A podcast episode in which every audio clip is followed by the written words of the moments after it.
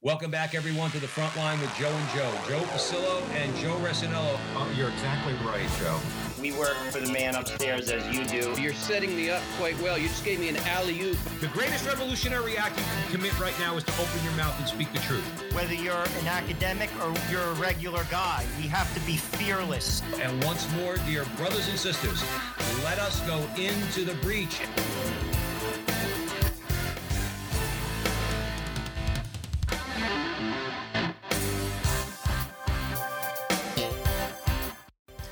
Again, everyone, and welcome back to the front line with Joe and Joe. Joe Pasillo, as always, joined by Joe Resinello. And once more, dear brothers and sisters, let us go into the breach on the Veritas Catholic Radio Network. 1350 on your AM dial now, 103.9 on your FM dial. Joe Joe Resinello, we've made it. We're on FM radio Oh, now Lord, in the mercy. New York metropolitan area. So you can hear hear us both on AM and FM. Please be de- be sure, excuse me, to download the Veritas Catholic Radio Network mobile app so that you could have access to all of our station's content. Um, and you could download every program that's on Veritas. And if you don't mind, where you see Joe and I on social media, particularly the Frontline TV. The Frontline TV on YouTube. We just passed 60,000 subscribers and we're trying to build up our audience there. So if you do see us there um, or anywhere on social media, like, subscribe, share, do all that fun stuff. And we are very pleased and honored to be welcoming back to our program Father Dwight Longenecker. And I know our audience knows who Father Dwight is. However, I do want to give a brief introduction because we are going to be discussing his new book, Beheading Hydra, a radical plan for Christians in an atheistic age. Father Dwight was brought up in an evangelical home in Pennsylvania. After graduating from Bob Jones University with a degree in speech and English, he went on to study theology at Oxford University. Eventually, he was he was ordained as an Anglican priest and served as a curate, a school chaplain in Cambridge, and a county parson on the Isle of Wight.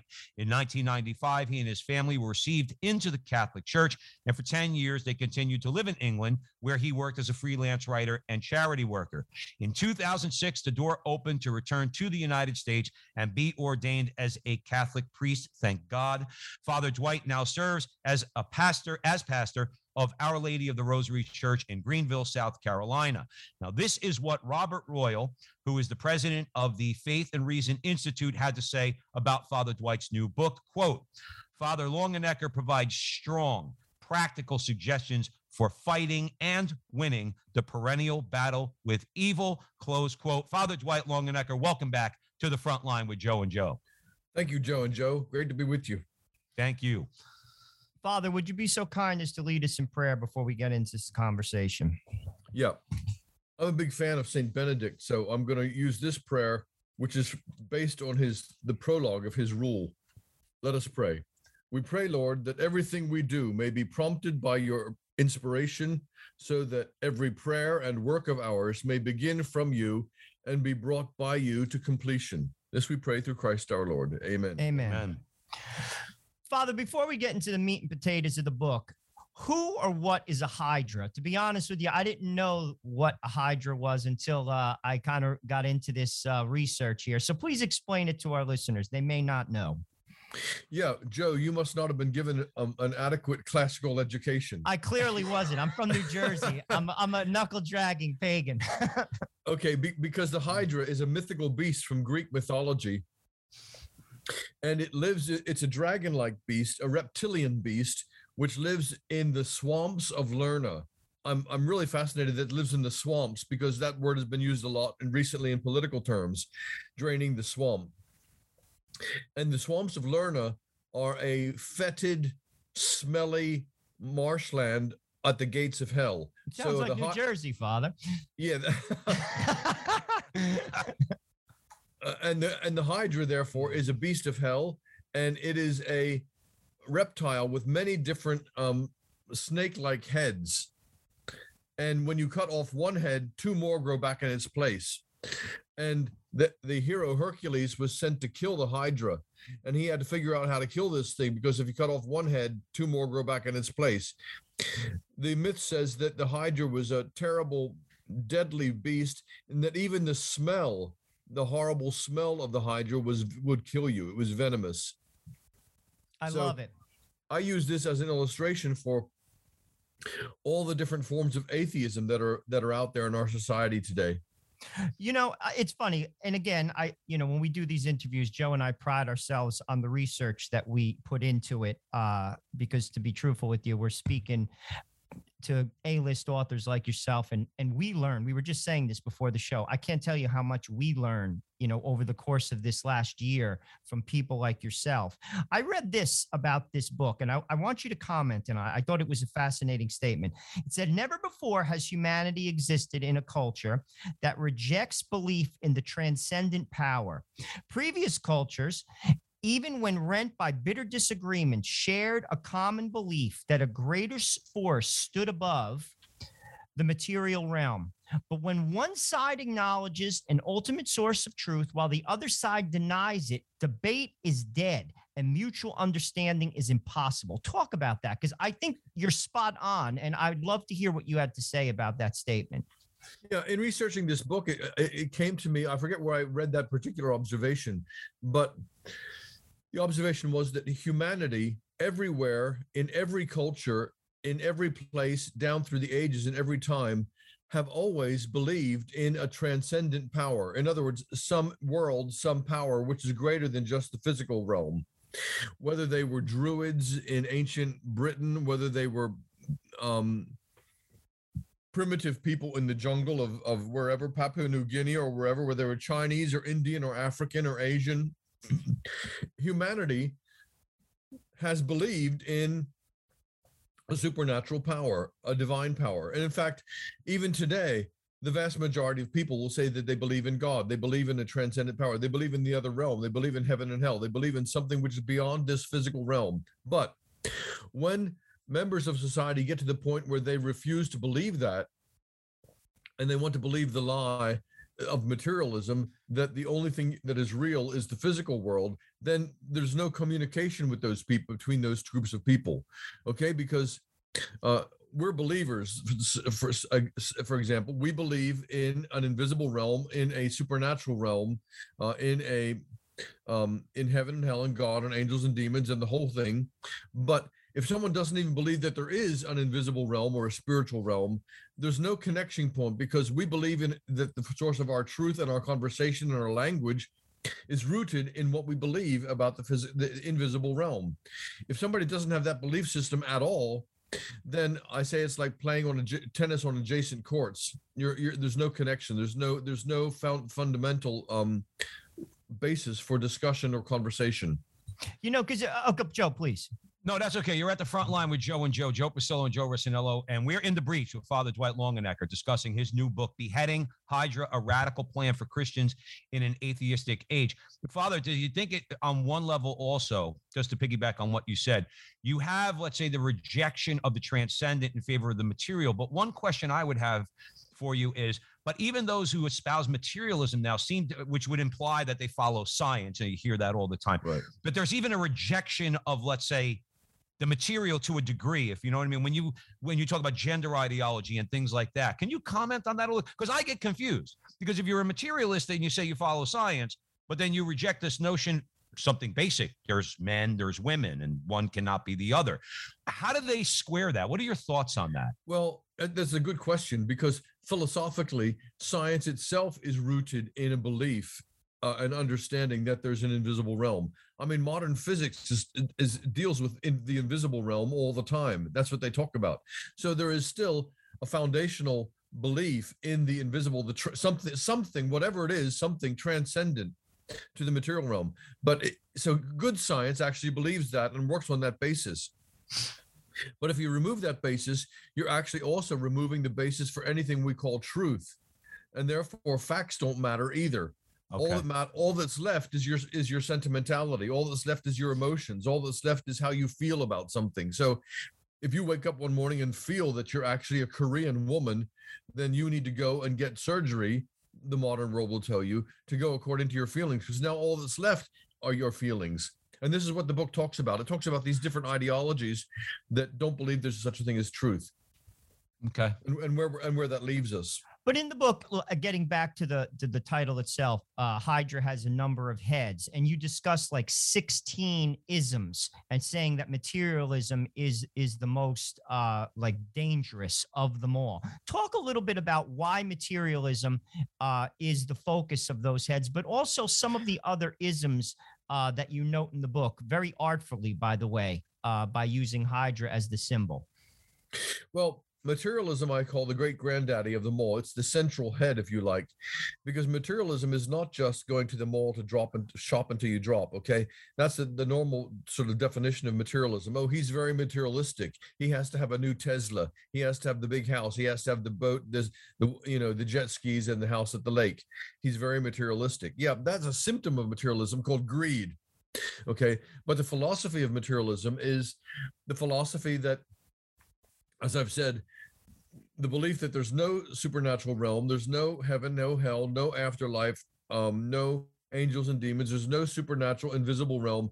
All that there is is this physical realm that you can touch, touch, uh, taste, feel, and see and hear, and that's all there is to to reality. Um, of course, this has had this philosophy has had different um, names down through the ages but uh, I call it materialism because it's based in only the material realm. And from that, all of the other isms kind of tumble out from there. So, for instance, atheism must follow from materialism because if you don't believe in a- an invisible realm, it's impossible for you to believe in God because God is the ultimate invisible reality. So, atheism and materialism are linked. And th- these various uh, various other isms that I talk about in the book, which we might want to talk about later, um, are, are- actually spin-offs, if you like, or consequences of materialism. Let's So- let's. Oh, go ahead, Father, please. Yeah. So sentimentalism, for instance, which we were just talking about, uh, features in one of the chapters of the book. If there is no invisible realm, there's no ultimate reality, no ultimate truth, then all you're left with is uh, how you feel about things, your sentiments about things, your sentimental. That's called sentimentality. And time and again, we see people in our society making all sorts of decisions, really important decisions about politics, about sexuality, about morality, about war, about all sorts of things based on their their sentiments and their feelings. Now, if we're talking about sentimentalism for a minute, what's dangerous about this is that when people think about sentimentalism, they're usually enticed by the late bait of the the nice sweet sentiments, you know, the nice feelings, the tenderness, the being kind to people. So you will hear people say, for instance, well, this person, you know, is uh this gir- young girl thinks that she's actually a boy.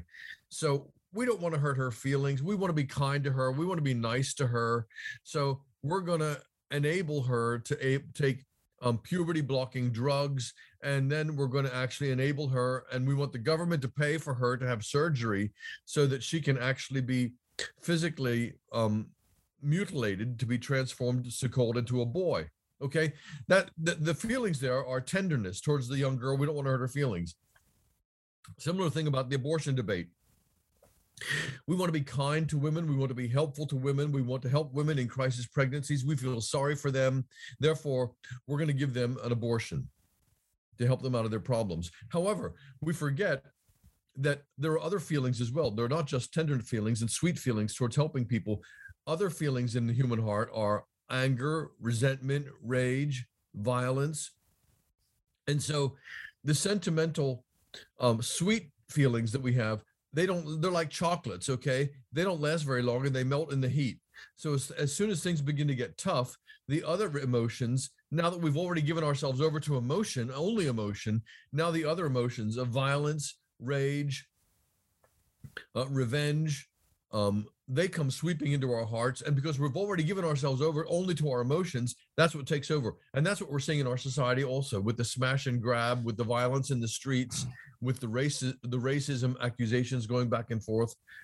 This is all rooted in rage and in resentment. And these are feelings, which are very strong feelings, stronger than the feelings of, sender, of, sent, of sentimentality and tenderness. Well, Are, That's aren't what- we also seeing that in the family, Father? Because ultimately, like love itself is becoming very sentimental. I mean, just like you said, you know, uh, it's like chocolate; it melts in your hand. As we all know, we're all married men. You know, things happen in a family. You know, with kids, with a lot of balls in the air. You know, your economic situation. All of a sudden, you know, when the rubber meets the road, all of a sudden uh, that chocolate seems to be melting and our family's falling apart.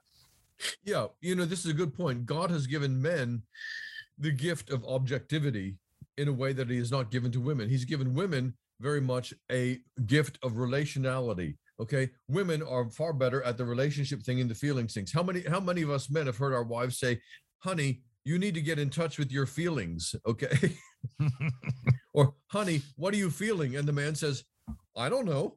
that look, true. Honey, what are you feeling? I don't know. I'm a guy. Okay, if you wanted feelings, marry a woman. Um, I'm teasing, okay, but I we all we all know what this is like.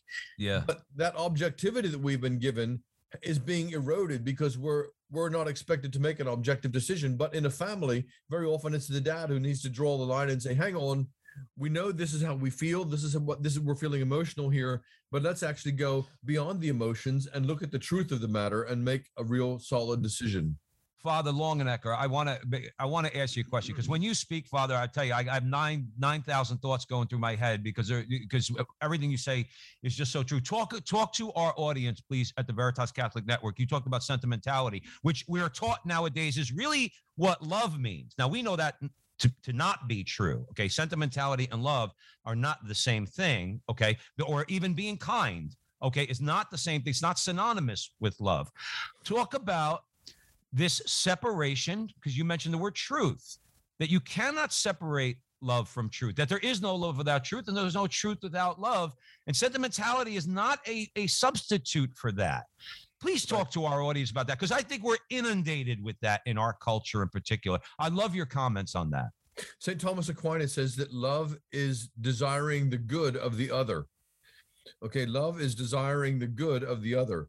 Okay, why do we give our loved ones presents? Because we want them to be happy. We desire their good. Okay, so we're trying to please them and make them happy, make them joyful. So we give them stuff. Okay, but also to desire the greatest good for that person is desire the salvation of their soul, to desire to see them in heaven one day, desire to them desire to see them to have a genuinely happy, well-based, stable life in the future.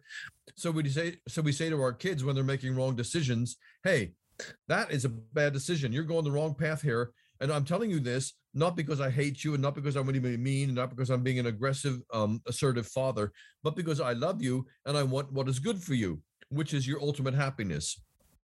So, Father, y- y- that's so wait, true. wait, wait, look.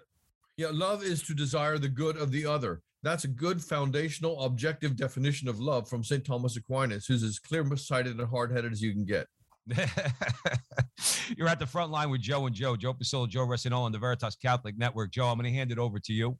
Well, you, as you said, I mean, F- Father just gave us like a little brief taste of some of the isms that he's covering in his book. Um, Father, uh, so many people are deceived. I mean, like, and, and I want you to talk about this because, like, including Catholics, and I believe, and please correct me if you uh, if I'm wrong. You know, like, I think it's we're not embracing the sacramental life as we should. You know, you don't have. I mean, Father's a very learned man. He went to Oxford. Um, I, I always say, like, Joe and I, we're not St. Thomas Aquinas, but we're not uh, Joseph Cupertino either. You know, not everyone's reading like the encyclicals uh, out there, but you don't have to be an intellectual to see. But I think it's embracing uh, the sacramental life that helps us to see, and we're not doing that. As we all know, only 31% of our Catholic uh, brothers and sisters believe in the true presence. Talk about not living a sacramental life, which leads to blindness and being fooled by these isms. Right. One of the other isms that I discuss in the book is scientism. And scientism, of course, flows on from materialism. Mm. If you believe that the material world is the only world that exists, then scientism follows from that. And I'm getting to the sacraments in just a minute. So I'm, I'm leading up to it. Okay. Um, the scientism is the ism that follows materialism because if you believe materialism, the material world is all there is, then the only source of truth that you will trust is science okay? And scientism is the belief that um, the only valid source for truth is scientific discovery okay? Now this science has actually what that's done is that is actually put materialistic the materialistic worldview up on a pedestal and ruled out um, the transcend, transcendent ruled out god ruled out the supernatural ruled out religion completely. It's only science. So the way to battle scientism, I say in the book, and what I do in the second half of the book is I go through and give 16 remedies for the 16 different isms within the Catholic life. And so sacramentalism is the antidote to scientism. Why is that? Because science separates the natural world, the physical world, the material world from the transcendent, from the supernatural. The sacraments put them back together. Hmm. In the sacraments, we believe that the invisible supernatural world is commu- is communicated through God's grace, which comes through the physical realm, the bread, the water, the oil, the laying on of hands. The physical aspect of the sacraments is actually very important because at that point, uh, there's a bridge, there's a link, there's a marriage between heaven and earth, between the material realm and this and the spiritual realm. And it's no surprise at all that so many Catholics do not believe in this in the power of the sacraments and the reality of the sacraments sacraments because these isms as I say in the book have penetrated all through our society and penetrated into our church as well. Um, it was 500 years ago at the Protestant Revolution that the sacrament the link between heaven and earth was broken as the Protestants began to throw out the sacraments. When they threw out the sacraments and said they're only symbols um, they're not there's not a reality there they they help to promote this break between the supernatural and the natural world. Yeah, I, I it's it- it's fascinating. You, you you brought up the Protestant Revolution, okay, which I I, I mark as let's say the the the beginning of this the major decline in Western civil, uh, civilization. Uh, Father, one of the things that seems to strikes me in this conversation, we're at the front line with Joe and Joe with Father Dwight Longenecker. We're talking about his new book, Beheading Hydra, a radical plan for Christians in an atheistic age.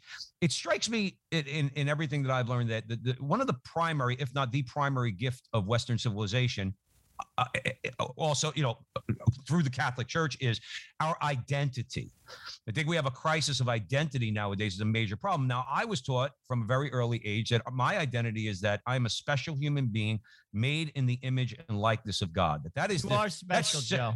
I try to be special, but that's central to to who I am. Uh, I know God actually knows who I am. Talk about the decline, or would you link the decline in Western civilization to the erosion of that idea? Not, yeah, not not just that idea, but what I, what I was talking about earlier, that the belief that through the sacramental system, uh, which is integral to Catholicism, is that God is alive, God is at work in the world, and God God's grace is infused in and through the world, in and through the natural world, through human history, as you say, through every human being who has a spark of divine life within them. But also in Western civilization, we see this um, flowing through every aspect of, of what the greatness of Western civilization. So if you look at a great cathedral, for instance, you're seeing a beautiful example of architecture which is infused with divine grace. If you look at the justice systems, the education systems, the community systems, the economic systems of Western Europe in Christendom, you're seeing um, economics, you're seeing politics, you're seeing um, architecture, art, music, all of them infused with the with the belief and and the reality of God's grace, the reality of a supernatural spirit which is flowing through all of these things. This is integral to Western civilization and integral to our view of the human person. And when this is taken away, you can be sure, and we fall back into materialism, we're falling back into something which is not even as good as paganism, because even the pagans believed in a sup- in a supernatural um, spirit that was running through all created order. We're actually falling back into an animalistic um, view of reality, where we're governed. might- We're governed only by our brute instincts. Right. Somebody might say, Father, uh, that that oh well, you know, you don't need God to build these beautiful buildings and everything else. Well, look, I, I have eyes. I could see. Okay. When you talked about art, you talked about music, or let's say painting, music, sculpture, architecture. Since this whole idea of the the transcendent infusing all these things has been eroded because of materialism, is anybody going to turn around and say modern art, architecture, or modern art, or modern music, or any of it is is beautiful? Can they tag those things with the word beautiful? And I mean objective beauty. I don't think they can. You see the ugliness of a culture that is that is devoid of God and the belief in the transcendent. Yeah, I was reading some of the um, lyrics from one of the rappers the other day. The one that where there was this um, crowd went out of control and people were killed at his concert, and I forget who he is called. But the lyrics of it were just pure, sort of it It's was not nothing like Mozart, Father. That's poetry. for sure. Mm-hmm. It, it was it was pornographic. It was violent. It was ugly. It was racist. Um, it was just vile. Uh, again, it was animalistic stuff. And we're taught nowadays that that's art. Right. And uh, when's the last time you saw a beautiful church? A beautiful modern church. Okay. Um, you come to my parish in Greenville, South Carolina. We built one, so it can it can still be done, but it's built with the idea, of course, that a church is not just um, a functional building. And this brings us to another one of the isms, if we're talking about it from a, which is called utilitarianism. Utilitarianism is the belief that uh, what is practical and and what and what is pragmatic and what works is the only truth is what is what's best. So why are the modern churches so often ugly? Because they're not temples they're not um houses of the divine and the transcendent. The architect has simply come in and said well we need a practical building where 500 people are going to be able to sit in comfort and hear the speaker um and uh, we hope that the toilets are going to work and we want the sound system to work and we want the HVAC to work and it needs to and it needs to drain the water off properly. So it's just a build basically a big barn where people can come and sit and hear a preacher, okay, which is a very Protestant idea of architecture. Father, you mentioned like you, you talked about some of these isms have made their way into the church, and let's be real, they have, but they always have. From the very beginning, there was Judas, and we're not going to go in that direction. But the reality of it is, it, it's there. And I read something by Cardinal Sarah uh, in I'm reading Pell's book right now from prison, and he quotes Sarah when he says, "Prayer is the lifeblood of the church, and once we stop praying, there's death." And ultimately, the spirit of the world, which has entered the church, I attribute that to a lack of connection to the Lord. We're relying on ourselves too much, our own intellect, our own ideas. We're not praying. We're not going to confession. Talk about that need. Father, about two minutes. Father, about two minutes uh, before the break, just to give you a heads Right. up. um, Cardinal Sarah, of course, is right about that. And again, remember in the book, I set up different antidotes to the different isms. And the antidote to atheism is prayer. Because, of course, if you don't believe there's a God, you're not going to pray. Okay. but as soon as you do pray, you're asserting and you're living your belief in God. And all of the antidotes that I set up in the second half of the book are actually practical things you can do to counter these insidious uh, ideologies that are in our society.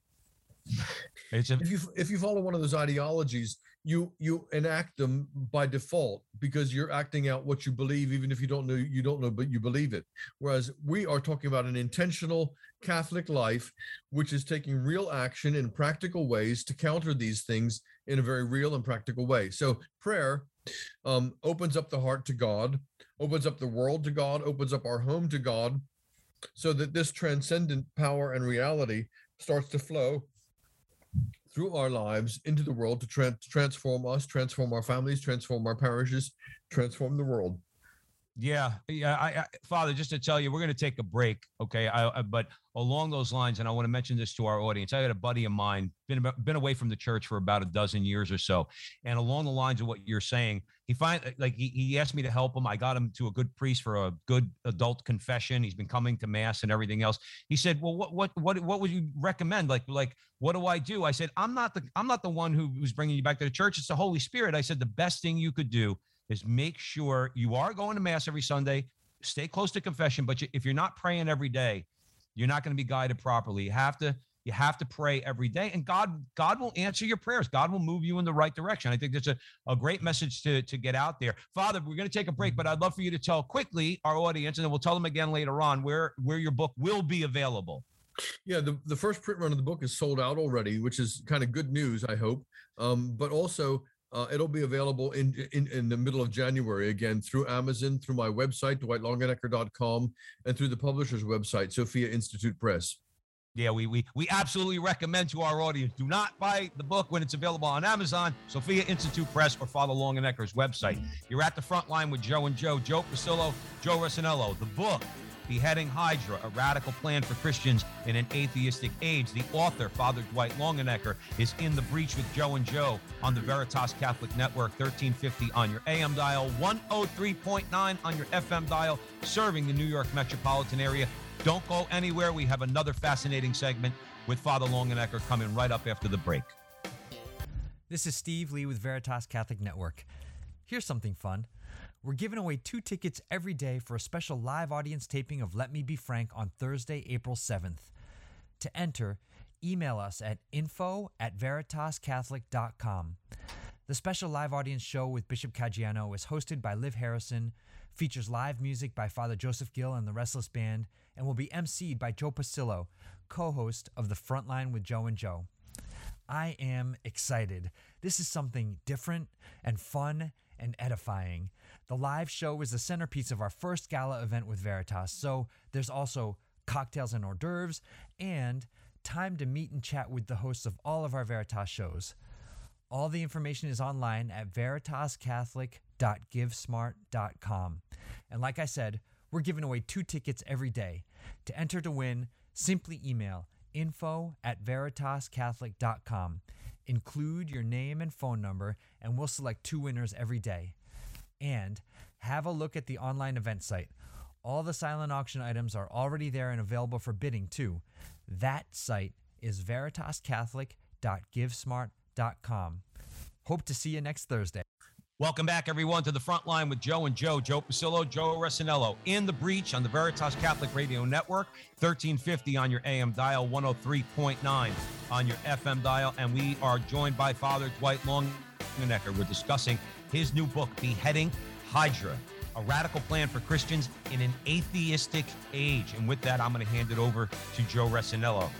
Father, in your book, you talk about solutions, and Joe and I are all about solutions. Basically, you say, uh, and I, I think this is very interesting, and I, I really want you to, to speak to it. Your book calls for neither direct conflict nor even dialogue, but what you call creative subversion. Talk about this. I think that's a very interesting, uh, like, you know, idea, different.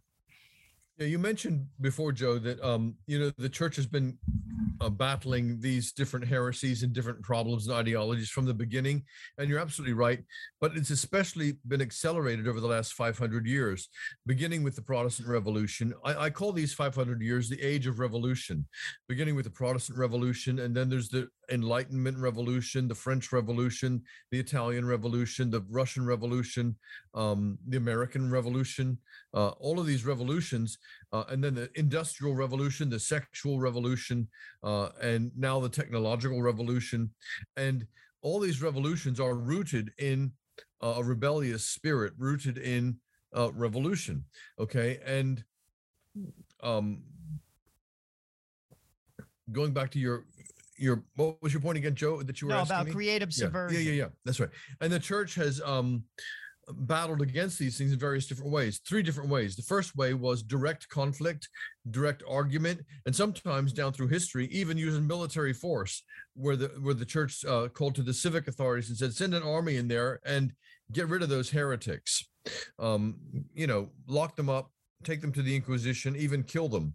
Okay, and so direct force, whether it's by um, uh, um, you know military action or whether it was like um under pius IX and pius x where there was an index of books and people had to take an oath against modernism and there was a kind of um inquisitional attitude in the church in in in, um, in catholic colleges and so forth in clamping down and so forth. All that does really is drive the drive the heresy underground and it comes back again like a head of hydra. Cut one head off two more come back in its place. Hmm. The second reaction has been accommodation, and that is let's dialogue, let's talk, let's accompany these people, and let's listen to what they're saying and draw from what's good in what and, and affirm what's good in what they're saying and try to draw them closer to the church by doing this. And of course, this is what we're trying to do in the present at the present time. We're trying to walk with them, we're trying to accompany, we're trying to listen, we're trying to accommodate. Uh, and of course, all this does is weakens the faith and when this happened uh, in the 18th century when there was a group of Benedictines and Jesuits in Europe who were accommodating the spirit of the Enlightenment. Those religious orders eventually petered out and fizzled out because their their, their faith was weakened. Instead of drawing the um, uh, heretics to the faith, they were their faith was actually uh, compromised, and that through accommodation, it was weakened. The third option has always been what the saints have done, which is what I call creative sub- creative subversion, which is put simply, they've simply lived the Christian life, the Catholic life. They've lived the gospel. They've lived a saintly life according to the teachings of the church and according to the practices of their faith. And by this, they have been filled with the Holy Spirit. And their lives and their parishes and their families have been radiant examples of Christ's love and God's action in the world. Uh, and that's what actually changed the world. That's what attracted people to the faith and they wanted to, to, to follow it. See, Um, I agree with that, and, and I, I I I read this that you said this uh, in another interview. You said it's ordinary men and women who become extraordinary heroes in this battle against Satan. Only by the light of our lives will we defeat this darkness. Debate and dialogue are now pointless. Our lives are the only remaining argument. I'll just speak for myself. I mean, I was raised Catholic. I went to Catholic school. Um, but it wasn't till I saw Catholicism live to the fullest that opened my eyes. I always say this if people really see a Catholic operating on all cylinders, you stop traffic. I'm telling you this right now. It's a fact. It doesn't matter who you are, whether you're a priest or a lay person. We're not seeing it. And you hit it right on the head. It's right in your own community, it's right on your own street. But we have to be animated by the sacraments in order to do that. We have to be animated by prayer. Talk about that a little bit. Yeah, I'll, I'll just use, I'm not bragging, I hope I'm not bragging too much, but I'll just use the example of our parish in Greenville, South Carolina. Um, I went there 11 years ago and found a pretty ordinary American Catholic parish, which it had a lot of good people, but also it was just sort of rumbling along on maintenance level, if you know what I mean. Mhm. And um, over the years, we've seen uh, the people really begin to take their faith seriously, starting new prayer groups, starting new um, uh, pro life activities, getting involved in their faith and actually trying to live it out. And now we find that we have families moving in from around the country to come and belong just specifically to come and belong to our parish and put their kids in our school. And we now have over 700 families um, who are fired up and are really enthusiastic. We're about, about to we built a beautiful new church. We're about to build a new school. And the families are there because they're attracted to that. These are large families with six five six seven eight nine ten kids. And on sunday morning the courtyard is full of the kids running around and playing and tossing a football and the parents chatting and when others come to that mass they say wow I want to come here too. I want, I want, Mm. this is the place I want to bring my family up. This is what I want to do in the world. And so I believe this is possible at the family level, at the parish level, at the diocesan level.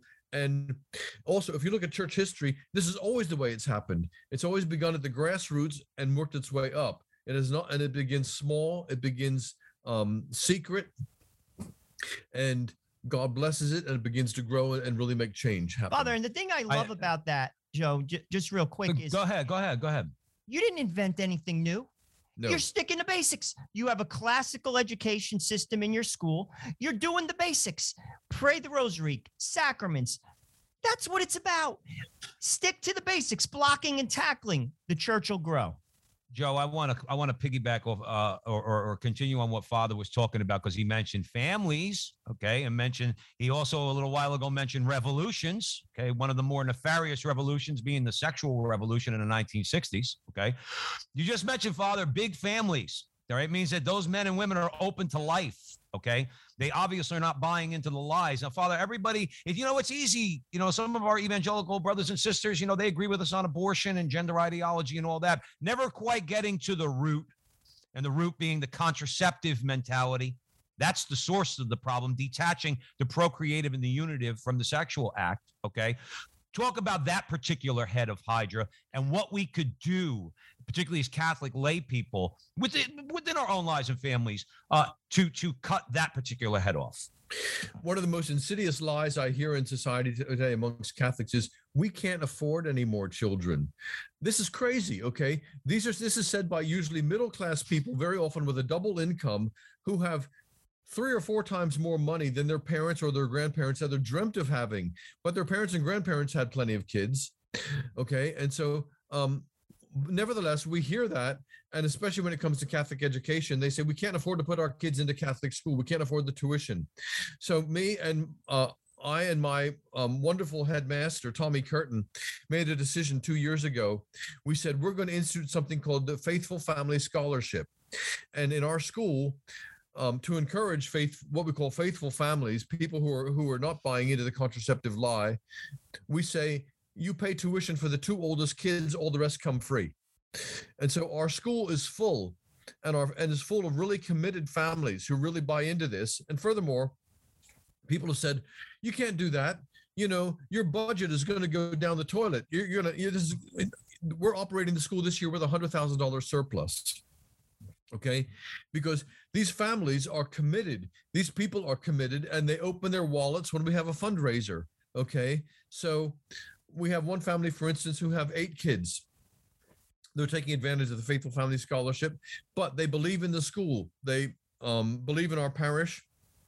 They're good faithful committed converts i should add. Um, and when we had the fundraiser that dad opened his checkbook and wrote a check for a hundred thousand okay? So these people are bringing their enthusiasm and their commitment so that actually if you step out by faith and do something radical like that which we did and believe me the diocese and the other people who are in leadership said no no you can't do that. You know your budget will really suffer. We're actually benefiting from it But Father, I- I'll You be honest with you. I have five kids, and I'm that guy. Where how I'm going to educate my kid? You just explained, you know, me. You know, you describe me. You Joe, know, I just want to I, I just want to mention one thing. I, I I think it's important. I'm sorry to cut you off, but what what you said, Father, really really struck me because what you just described is so beautiful, but something that we really need to you know to to tell our audience out there at the Veritas Catholic Network and a lot of people. It's one thing we talked earlier about believing in the transcendent. We believe in God, the Father Almighty. We all do. But what what you just talked about, how about trusting in God, the Father Almighty? What if I'm not, again, I'm not bragging, but I'm using it as an example. But what if every pastor who has a suffering Catholic school, and we all know that our Catholic schools across the country are going downhill real fast because of lack of enrollment. What if our, our pastors and our headmasters and our principals uh, got together with their people and said, This is what we're going to do. We're doing something called the Faithful Family Scholarship, and we are going to find the money to put your kids in our Catholic school to get a good Catholic education. Okay. People will respond positively to that Mhm. people will say, Yeah, we believe this, Father. We're going to take a step of faith with you. We're going to do this. Now, of course, you'll get your naysayers and people who back out and say, No, we're not going to do that. And I would say, Okay, bye bye. Father, you know, Catholic education is so important because they're dedicated teachers and they believe in what they're doing. Why is it? And this is why I love what you just said. Why is it just for rich people? You know, there was a time that working class people could get a Catholic education. That's no longer in America. You have to be a professional person. It costs bucks to send you. And that is sad. You know what's going on in the public schools. They're indoctrinating our kids and we allow it. We allow it. And this is where I sometimes shake my head. Uh, Like what you're doing is proactive. And this is what people need to do. Because why should it just be for the rich? And that's what it is. Let's be real. And it's the poor people that make the church roll in many respects. The other thing, the other thing is, we say to all of our people, no matter what your level of income, if you want your kids in, a, if you're a member of this parish and you want your kids in our parish school, we will help you to make, to make it financially possible for you. So, for instance, we have some of the families who are lower income, and we say to them, put your kids into school. We'll cover it. And we'll say, for instance, we have a food pantry for the poor, and it gets stocked up on Thursday mornings by our faithful volunteers because we're in a, we're in a low income uh, demographic where our church is. And I'll say to our our families who are lower income, you come in on Friday morning with your shopping bags and get as much from that food pantry as you need for your family for next week. Because although I can't write checks to you for fifty dollars a week for your groceries, you can come in and get some groceries and save yourself 50 dollars a week. So there's all sorts of ways of supporting our families and helping our families if we have a will to do so. Father, well, uh, for those of you just joining us, we are at the front line with Joe and Joe, Joe Pasillo, Joe Rossinello. We're being joined by Father Dwight Longenecker. We're discussing his new book, which is a must buy when it comes out in January, because the first run already sold out. Thank God. Um, the book is Beheading Hydra, a radical plan for Christians in an atheistic age.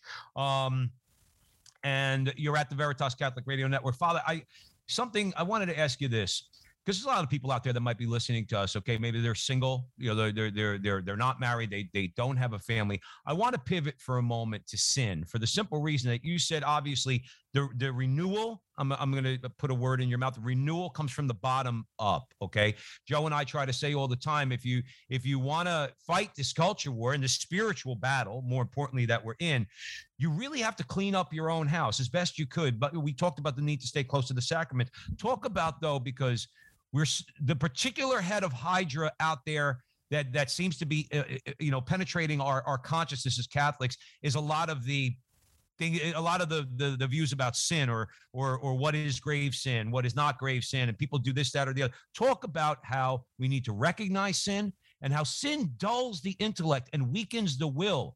And if you really understand this culture war you need to address that. Could you could you talk about that a little bit yeah, again, it goes back to definitions and what is sin.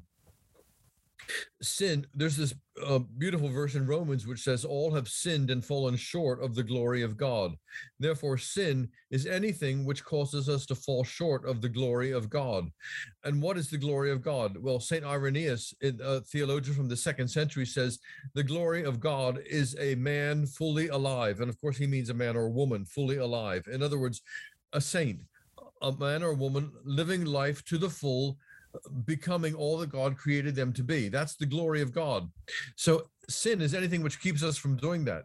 Sin is any distortion or um, twistedness of any kind of love, whether it's sexual love or love of the physical world or love of pleasure or love of achievement, whatever the love is, it's a legitimate love, but sin twists it. That's all Satan can do is twist love.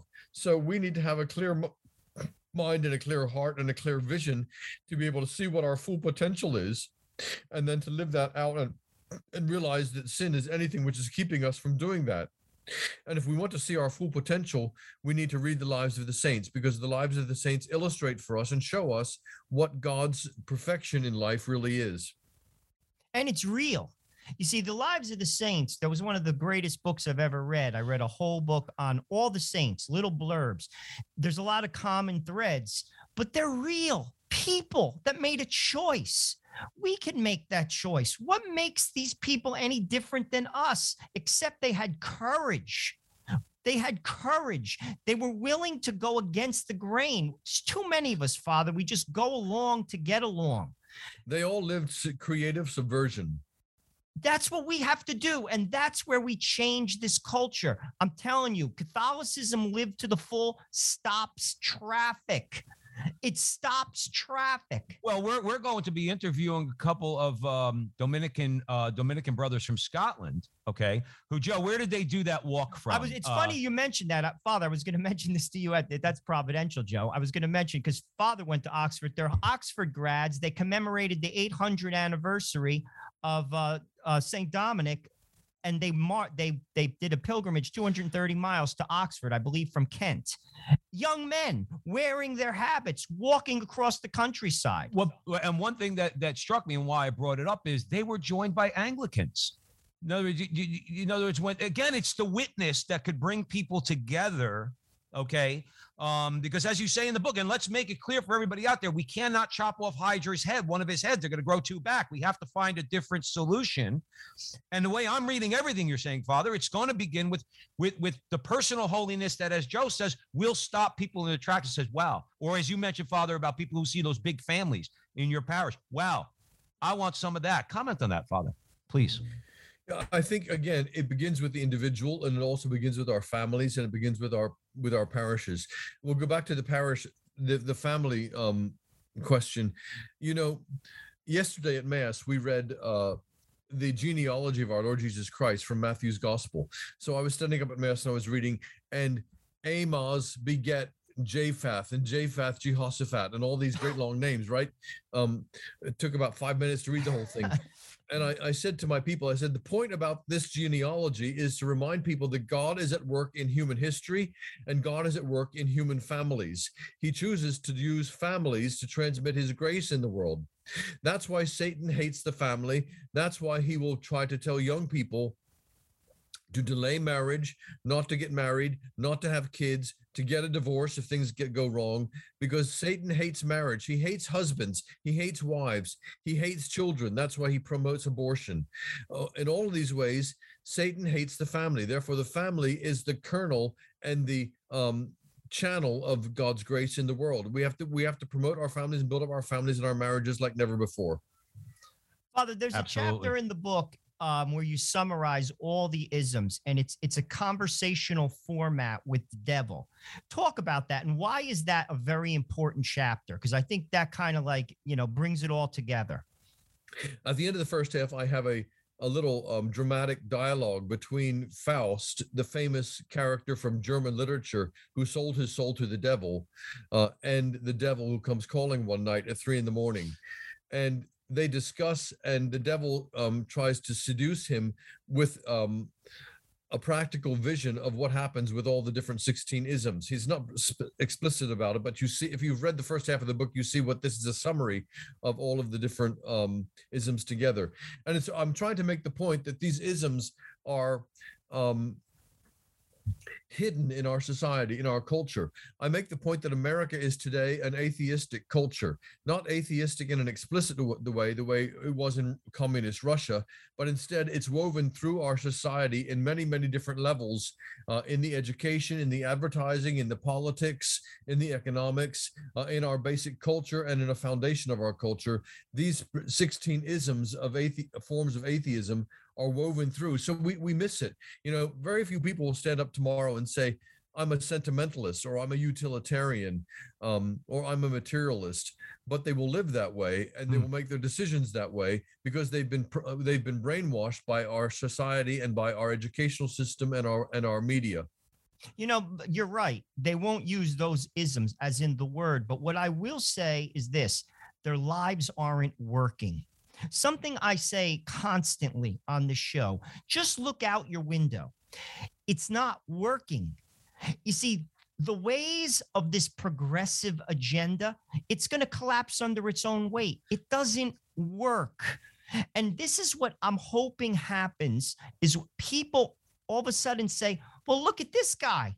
What makes him any better than me? And his life's working. What makes him different? The answer is God. Just like you're saying, Father, what you're doing in your schools, your parishes, this is the answer. It is the answer. And the more we turn back and actually look at what Western civilization consisted of and why it consisted of that, um, the more we will begin to understand it. But of course, the progressive agenda is trying to cancel that as fast as it can. It's trying to rule out anything about God, anything about Christianity, trying to portray the Catholic Church as being this racist, bigoted, um, cruel institute, uh, child abusing institution, and the media is slanted very heavily against anything uh, from the past, which reeks of God and reeks of the divine. And you know, madness is um, defined as doing the same thing but expecting a, a different a different um, result. And I think the progressives are continuing to say the reason this isn't working is because we didn't do enough of that. So they're trying to do this, just do more of the same thing. And that's kind of like putting orange juice in your gas tank. And when the car doesn't run, you say, I obviously didn't put enough orange juice in. I need to open the back window and fill the back seat with orange juice too. That's right, about right. right.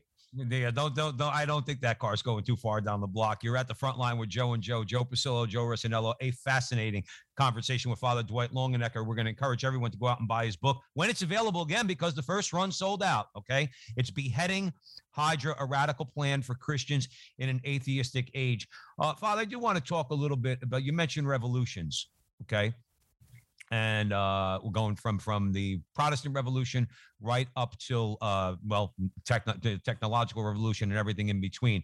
The greatest revolutionary of all time is Jesus Christ. Okay, hands down. I mean, to go up, you know, go up against you know what he had to, and he won the battle. The victory is his. Talk about the need to imitate Christ in every way, and that I, obviously, because as we said, you're not cutting off Hydra's head. Only Christ can destroy Hydra. Let's make a distinction between revolution and subversive and, and, and creative subversion. Please. Okay. Revolution is based in a spirit of rebellion and a spirit of destruction. Um, no, every revolution you will notice always, in order to succeed, they think they have to destroy what went before. Okay, a revolutionary is armed with with uh, military might and with a box of matches and with sledgehammers because the revolutionary is always going to destroy what he wants to what he wants to replace. Creative subversion doesn't do that. Creative subversion simply lives a different kind of life. Creative subversion is lighting a candle in the dark. Okay. Revolution is cursing the dark. Okay. You know the old you know that old saying it's better to light a candle than to curse the dark. Revolution is based in anger, in in rage and revenge. Creative subversion is just that. It's creative, it's positive, it's light filled, it's radiant. And in that way, it counters the evil in the world.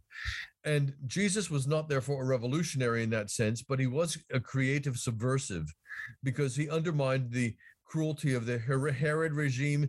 The, he undermined the greed and the cruelty of the Roman Empire. He undermined the hypocrisy and the foolishness of the Jewish rulers simply by being who he was Jesus Christ the Lord. You know, you talk about the rosary, you talk about the first glorious mystery, the resurrection, the virtue is faith. Do we take him at his word? You see, if you take Christ at his word, I always pray this when I pray that mystery faith, increase my faith. From that, you will get out of the boat because I believe what you said, because you said it. And this is where we fail. We have to get out of the boat in plain English, all of us. And if we do, we will. T- if 10% of the Catholics in America did that, we'll change the culture tomorrow. We'll would. change it. It would, however, I, I'm a little bit hesitant about simply saying, pray the rosary, um, wear your scapula, go to mass, go to confession, because if we continue to do those things only out of a sense of duty or only because I'm a good Catholic and that's what good Catholics do, then it will simply be Rote. routine- That's a good point. routine and rote. We need hmm. to do those things. I'm not disagreeing with you, but we need to pray that God will fill those activities with the Holy Spirit so that it really reinvigorates our entire life and transforms us from the inside out. The book, new new book I'm working on at the moment is going to be a real challenge for me because it's called "The Way of the Wilderness Warrior," and it's a, the first book I'm writing on on spirituality. And the more I do the research, the more I'm amazed by what I'm discovering, and that is that the Catholic Church makes an astonishing and a terrifying claim for humanity because it says you can be perfect. You can actually achieve perfection in this life. Now, I was brought up as a Protestant, okay? And Protestants don't believe that. They don't believe in sanctification in this life. They don't believe that you can become perfect in this life, okay? They believe that's something which happens when you get to heaven. Suddenly you get saved, you go to heaven, and suddenly you're, everything's perfect and wonderful. Catholics actually believe and have believed from the beginning that through God's grace, you can achieve perfection in this life by following the spiritual path. And the path of the of the saints, the path of the Carmelite mystics, the path of the desert fathers, the path of all the great saints teach us that perfection is possible. We work, go with God if we let grace flow through our life and we cooperate with God's grace, that we can be purified of our sins, that we can be purified of our wrong thinking, and that we can actually be that glory of God that I described earlier. We can actually achieve that glory of God, the fullness of humanity, the fullness of who God created us to be. Now, this book that I'm writing at the moment is showing how that's going to be able to be done using the hero's path, the classic hero's path in literature, and showing that this is a path that the saints have trod and that this is a path that is actually possible. Um, and that this is something that, and this is the other astonishing thing that the church says this is not only possible, it is the call and the destiny of each of the baptized. In other words, That's right. not, ju- not just going through the motions, not just checking the boxes that, oh yeah, I did my my duty as a Catholic, so therefore I'm good. I can go back to normal life.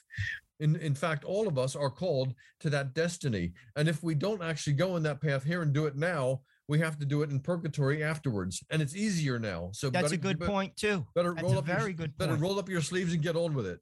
Andrew I hear- scared the living daylights out of me in a confession. That's exactly what he said. Father Dwight Long Longenecker at the front line with Joe and Joe. We have about 30 seconds. Any final thoughts for our audience? And please remind everybody, Father, where they will be able to buy your book. Yeah, um, not only to buy my book, but also to go and, and tap into the rest of my content and my blog, which is dwightlongenecker.com. There's um, audio content there. There's video content there. They can they can support my work as a donor subscriber. Uh, they can browse my bookstore. I've written 20 books. They're all available there on the on the on the website, and uh, also be in touch because I like to hear from my readers. So it's called dwightlongenecker.com, my blog website. All right, and the book will be available. Uh, I hate to say it on Amazon, but aside from Amazon, uh, the book will be available on your website and Sophia Institute Press. Yeah, and if you go and purchase it at Sophia or on my website, we'll simply put it in the um in the basket of all the other um pre-orders that have come in, and when the books come in in mid-January, we'll send it out. All right, I was just going to ask. Uh, so any of our any of our listeners, they could pre-order the book. Yeah, and it'll, Awesome. it'll it'll be sent to them automatically when it comes out in January. Awesome, awesome. Uh, Father Dwight Longenecker, thank you so much for coming back to the show. You honor us by doing so. We always have a great conversation with you. So we really want to thank you for coming on. We also want to thank you all out there at the Veritas Catholic Network. We are we are spreading the truth of the Catholic faith to the New York metropolitan area, 1350 on your AM dial, 103.9 on your FM dial, serving Westchester, Northern Long Island, um, and uh, and Fairfield County, Connecticut. Please be sure to download the Veritas Catholic Radio Network mobile app so that you can have access to all of our station's content. And wherever you see Joe and I on social media, particularly the Frontline TV, the Frontline TV on YouTube, we passed 60,000 subscribers. We want to build up our audience there. Please do something to help us. Uh, like, subscribe, share, do all that fun stuff. We can keep going and we can keep having great conversations with guests like Father Dwight Longenecker. And remember, until the next time, that our conversation is your conversation, and that conversation is going on everywhere. We'll talk to you soon.